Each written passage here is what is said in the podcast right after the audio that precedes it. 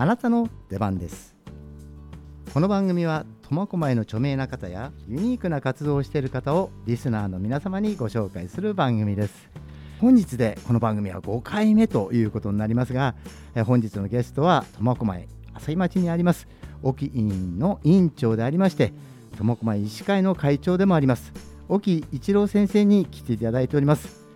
沖先生今日は大変お忙しい中時間を作っていただきましてありがとうございます。はいこちらこそありがとうございます。今日よろしくお願い申し上げます。よろしくお願いします、はい。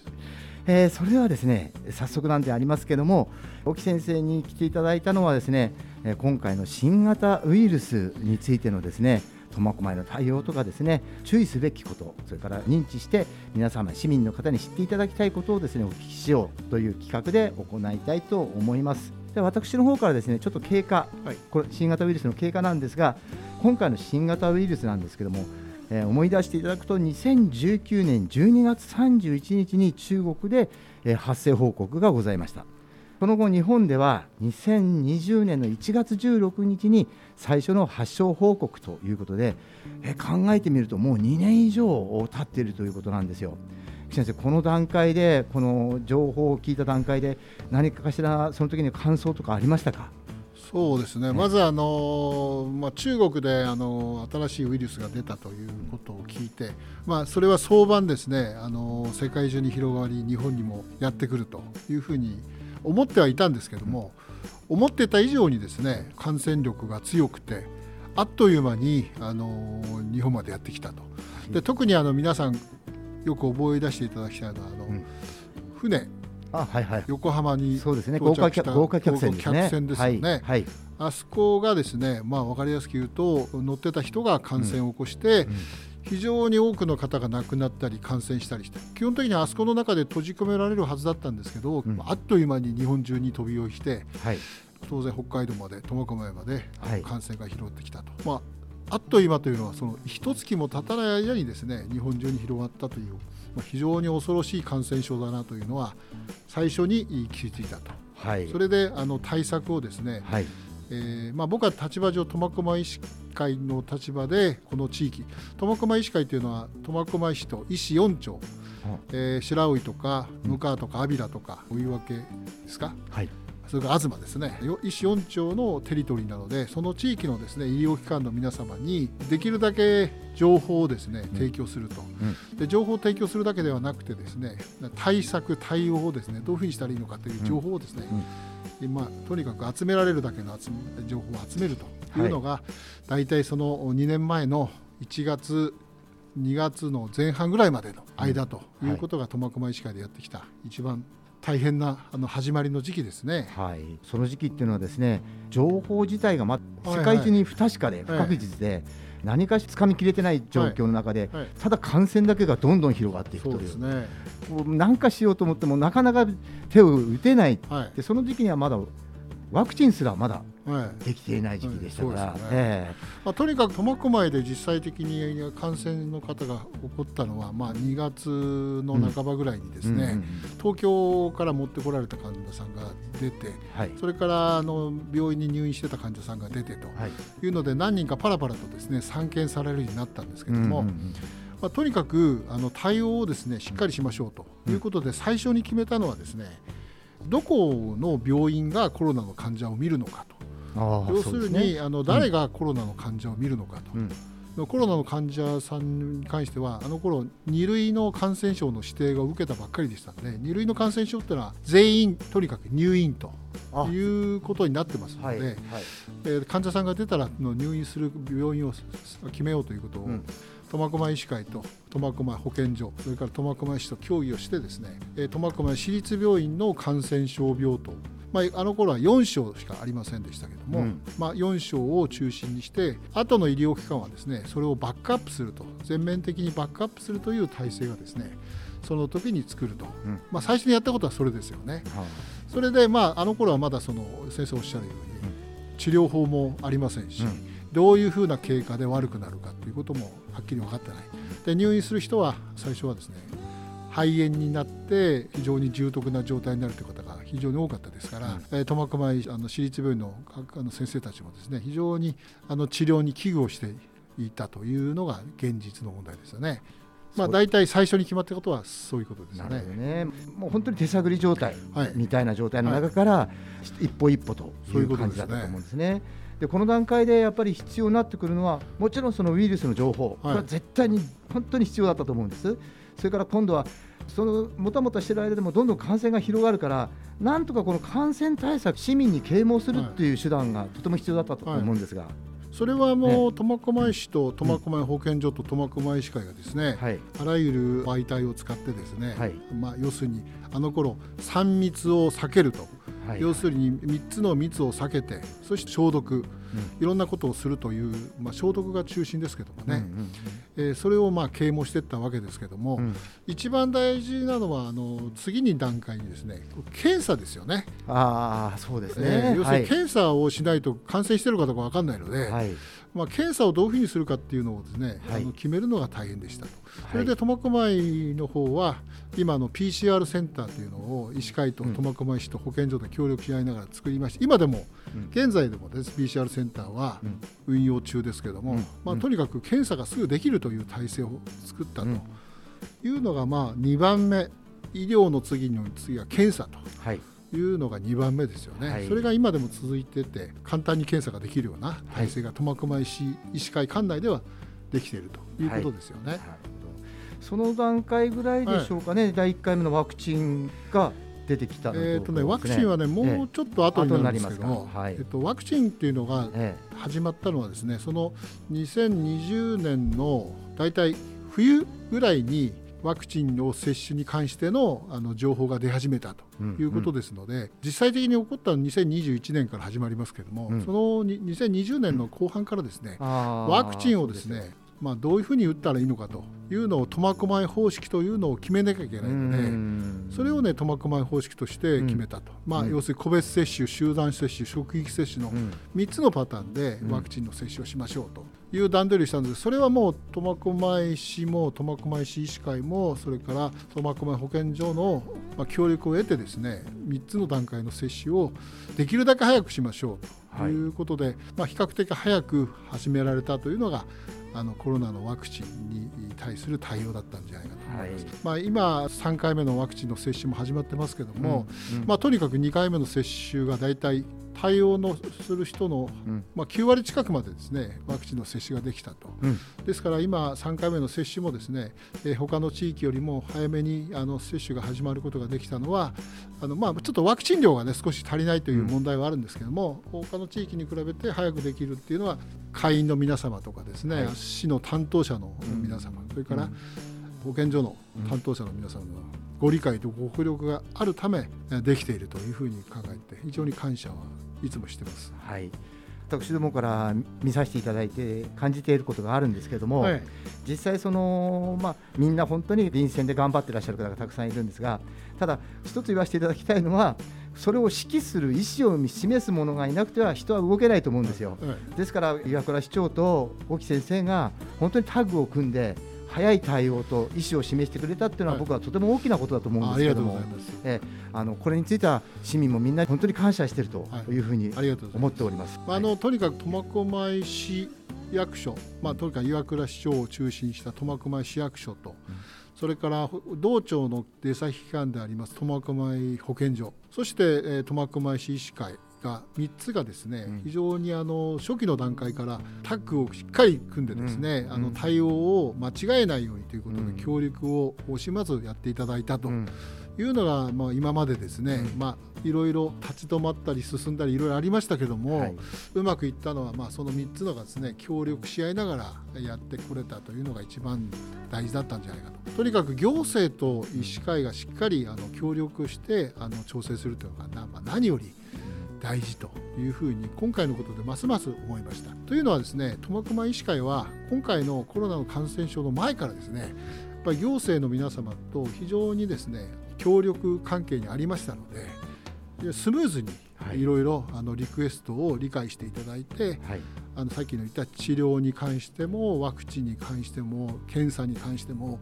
非常にうまくあのことを運ぶことができたのは日頃のあの協力関係のおかげではないかというふうにあの感謝をしている次第でございます。当にありがとうございます。えっとまあ油断もできないしまだまだこれから確実なものもないんですけども、はい、ただひたすら僕たちはそれからあの医療従事者行政の方はそれについて対応し続けるということを今の状態だというふうに理解しております。はい。ちょっとずれちゃって先ほど PCR という検査の方法が出たんですけども、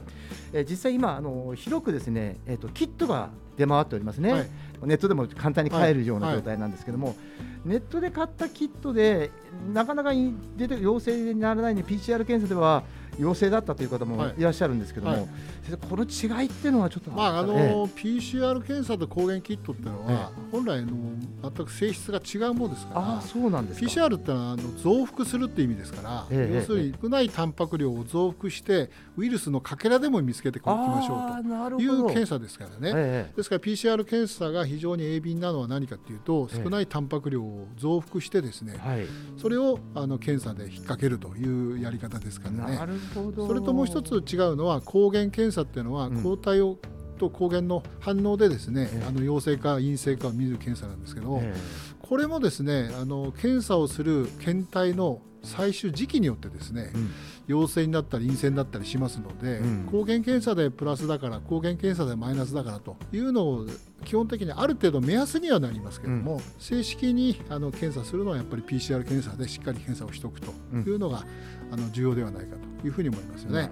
ですから、抗原でマイナスでも PCR でプラスになる患者さんもいっぱいいらっしゃいますからね。ですから苫小牧市の場合はさっき言ったように PCR 検査を、うん、あのしっかり簡単に受けられるような仕組みができているのでご心配の場合は各医療機関に連絡していただければ苫小牧の PCR センターの方へアクセスができて、はい、PCR 検査がすぐできるというような対応がですね、はい、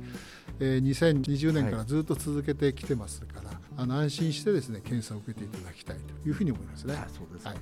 ちょっとここでお話が出たんですけども、じゃあ実際に心配だと、それから何かしらの症状が出てきたと、はい、そういう場合はですね、まず第一段階としては、自分の通っている病院に、はい、えー、電話する、はい、そして話をして PCR センターの方に病院から連絡が行くという、そういうシステムで、そうです要するにあの、ね自分のかかりつけのクリニックあるいは病院がある場合は、はい、その病院に連絡していただければですね、はい、その病院に行ける場合もありますし行けない場合はお電話であるいはリモートでですね、うん、あの診断をして、うん、あの PCR センターの方へご紹介してで PCR センターの方で検査をして結果をですね病院とご本人に後ほど連絡すると。あなるほど。陽性の場合は基本的には保健所の方にもご連絡するというような体制になってますね。それからもう一つ発熱外来というのを設置なさっているということなんですけども、この発熱外来の場所的には、ええ、発熱外来はあの、え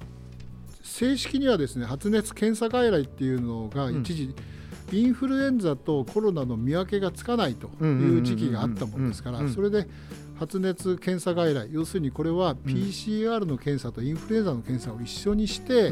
治療も一緒にできるようなということで作ったんですけど現在はですねインフルエンザがほとんど感染症としてあのまあここ数年間あの全く患者さんも見当たらない状況なので発熱外来というのは特に今動いてはいません。ですから各医療機関でですね、あの独自の対応を取っていただいている。という状態ですね。わかりました、はい、えー、今回この僕すごく感じたのはその PCR とキットの違いっていうのがね、はい。はい、本当によく分かって、自身も近しい人がなったという時に、僕キットやってみたんですが、まあ陰性だと思ってたんですけど、それではやっぱり完全ではないんだよ、ということなんですね。そうですね。えー、まああのある程度スクリーニングはね、えー、できますけども、正式なあのものではないと。で PCR 検査も簡便なものとあの、非常に精密なものとありますから、うん、簡便なものはですね PCR でもプラスマイナスしかないと、うん、今精密なものはですね、まあ、CT 値要するにウイルスに感染する可能性があるかどうか人に感染をさせる可能性があるかどうかというレベルまで、あのチェックできるような仕組みになってますんで、はい、まあ、できたらしっかりとした PCR 検査をですね、はい、受けるのがおすすめ。苫小牧では受けられますからね。はい。ありがとうございます。ということでね話もどんどんどんどん聞きたいことが山ほどあるんですけどもねここで一体あの休憩いただきまして後半戦もう一度大木先生の方からお話をいただきたいと思います。それではちょっとお休みいただきましょう FM 苫小牧実行委員会では市民パーソナリティを募集しています。あなたの個性や伝えたいこと街中に広げてみませんか？FM 苫小牧実行委員会ホームページからふるってご応募ください。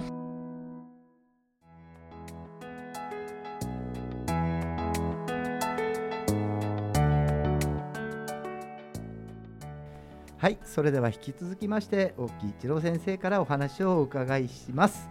後半戦になりますけれどもこれからはですね、えーと、今現状なんですが、はい、民放の方で土日で244人の感染者が出た。で今やはり減ってはいない、うん、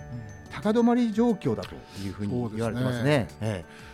え。ーとまあ、うん、あの東ブリ地域というのはですね、うん、えーとまあ、あの新聞テレビであの胆振地方何人とかって、まあ、人数出てますけど、まあ、あれは大部分は苫小牧を中心とした地域なんですけども、まず基本にあるのは家庭内感染がベースになっていると、はい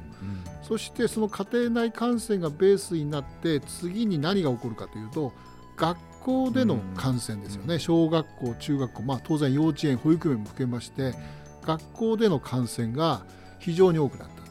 調べてもらうとですねほとんどの学校で学級閉鎖あるいは学年閉鎖になっているというのが、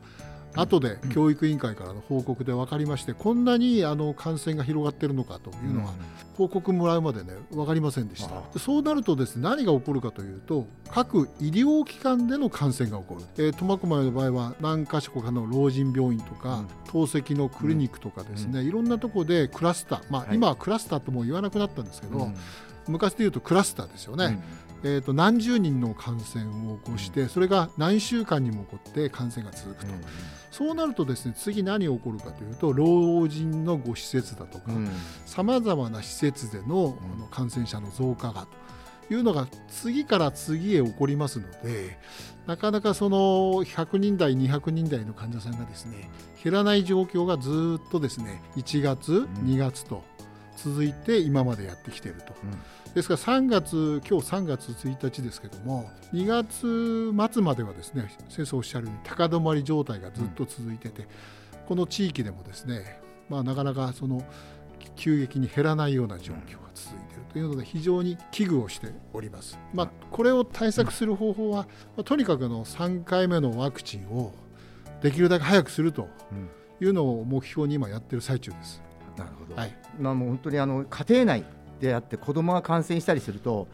子供を隔離しておくってわけには到底いかないんでそう、ね,、したら母親は絶対面倒見なきゃならないし、はい。はい、で狭い家の中2部屋も4部屋もあるような家であれば、はい、ある程度いいかもしれないけども感染しないわけはないような状況になってしまいますよね、まあ、とにかくあの、家庭内でのですね、隔離感染の調節というのは、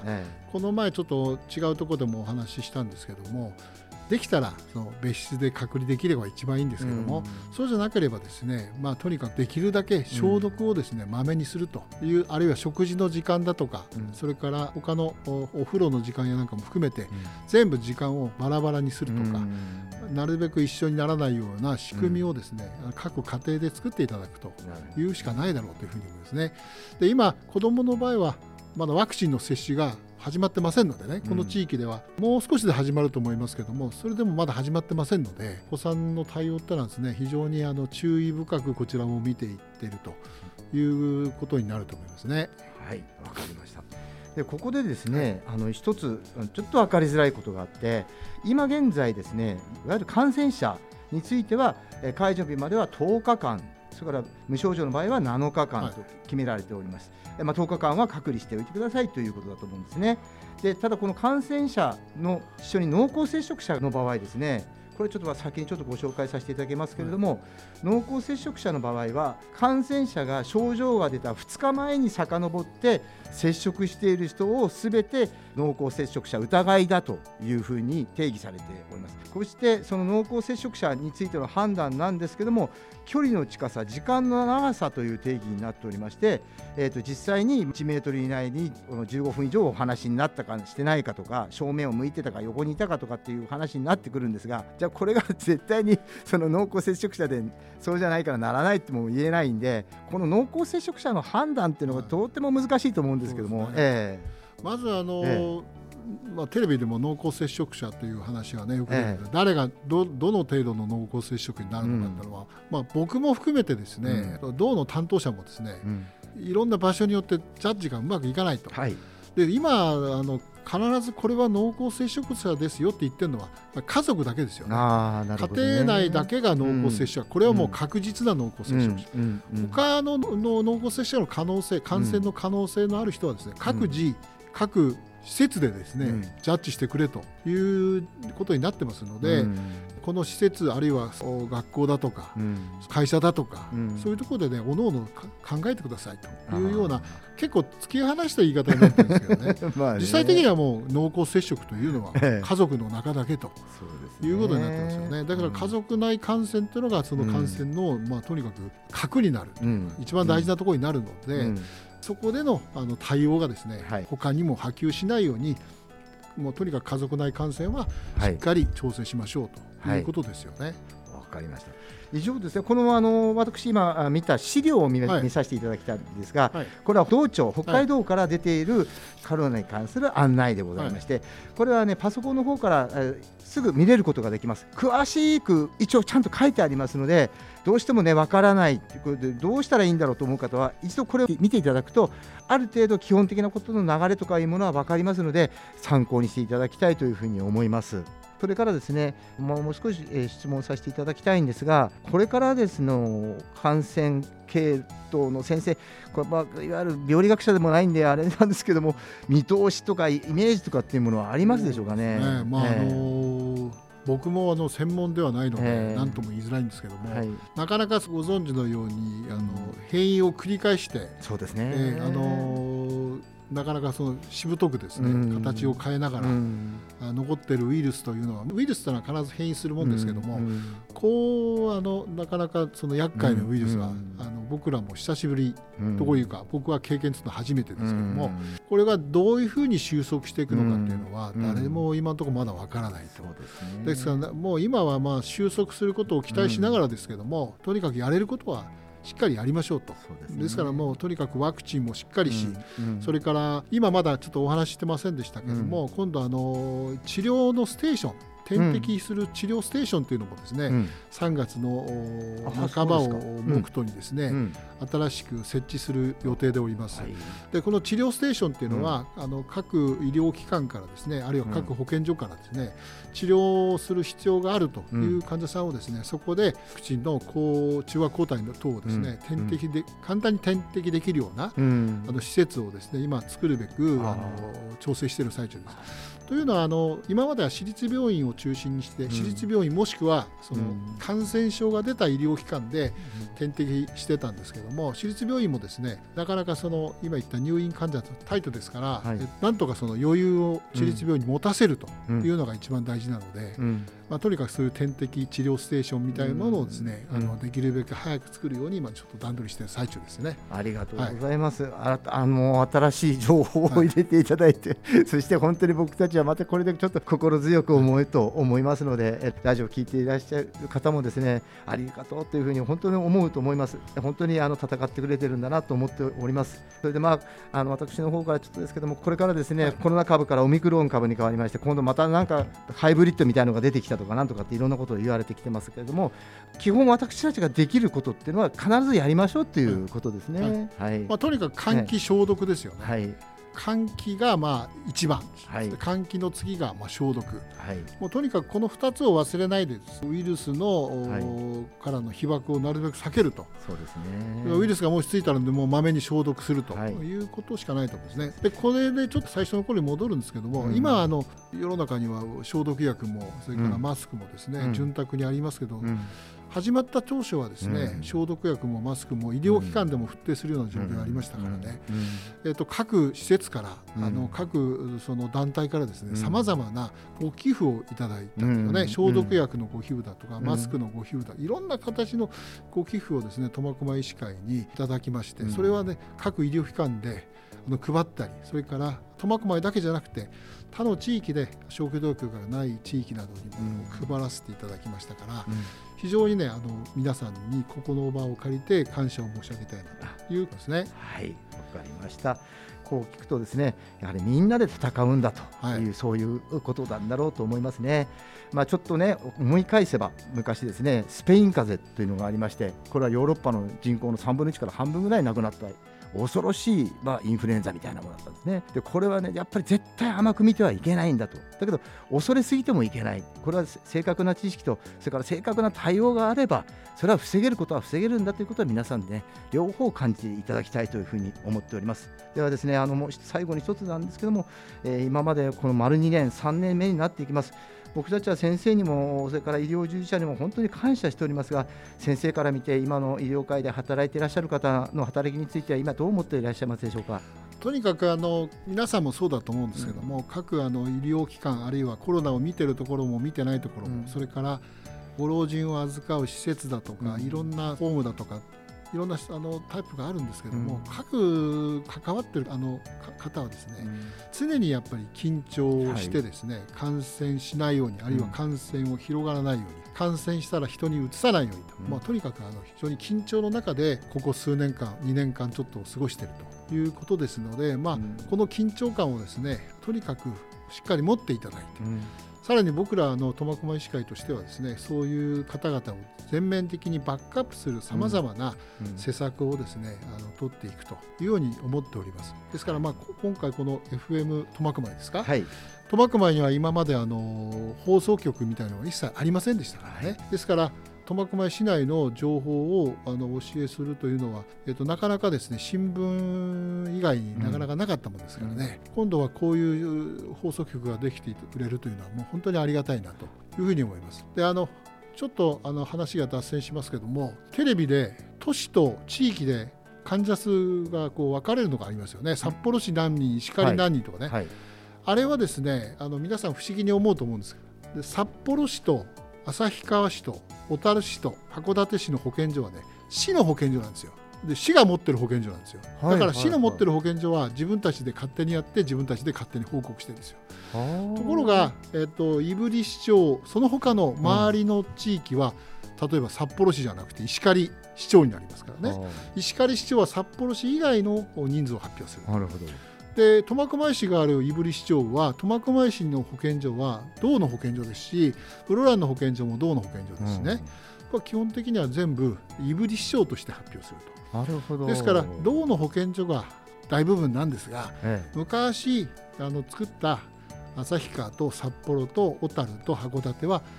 市の保健所ですから、はい、基本的には市の職員がやっているという状態。それがちょっと違うところですね。だから苫小牧市何人っていうふうには出てこないと。ないんですよ、ね、だから、うん、あのそれはねいい時もあるし悪い時もあるんですよ。うん、で市の保健所が機能している時はいいんですけど、機能しない場合もあるわけですね、道と市がうまく連携しないような、うん、そうするとですねあの連携しないためにですね、うん、その地域のあの、はい、情報っていうのがなかなかその道とその地域の市とですね、はい、うまく調整できない場合もありますからね、はい、一概にあの市の保健所がいいか道の保健所がいいのかありませんけども 苫小牧市は道の保健所が苫小牧市の保健所ですから非常にですね、あの連携がうまく取れている。ですからあの人数テレビで市と、あの市長の人数が別々に出てくるのは、あれはね市の保健所と道の保健所の違いだけです。ですから放送局もねそれ知ってる人はねあんまりいないんじゃないかと思うね。なんでこの4つだけが市で出て、あとは市で出ないのかっていうね、ですね、まあ、市の保健所じゃないからですよね。そういうことです。これは打足ですけども、まあテレビ見るときに、はい、そういうことになってるんだっていうのを分かっていただければいいなと思いますね。苫小牧市何人って出てこないのが不思議だねってみんな言ってるらっしゃる方もいたんで、これで納得いたしました。ありがとうございました。まあ一つねこれでまたあの心の突っかかりが取れたということでね、ちょうどいい感じの時間になってまいりました。えなおですね沖先生にありましてはですね朝日町総市長社の、えー、南に立って、まあ、皆さんご存知かと思いますが内科一般リウマチ糖尿病それから大腸洗浄などを日々、えー、治療していらっしゃってそして医師会会長も務めていただいているということになっております、えー、本日はですね本当にお忙しい中 FM 苫小牧出演ありがとうございます、えー、そして FM 苫小牧のご理解のほどのメッセージ本当に嬉しかったです。ありがとうございます、えー、沖先生にはですねこれからも体に十分気をつけてもらってこれからも苫小牧市民の健康のためにね頑張っていただきたいと思います。また状況の変化その他ありましたらまたのご出演お待ちしておりますので、はい、よろしくお願いします。こちらこそありがとうございました、はい、よろしくお願いします。どうもありがとうございました。ありがとうございました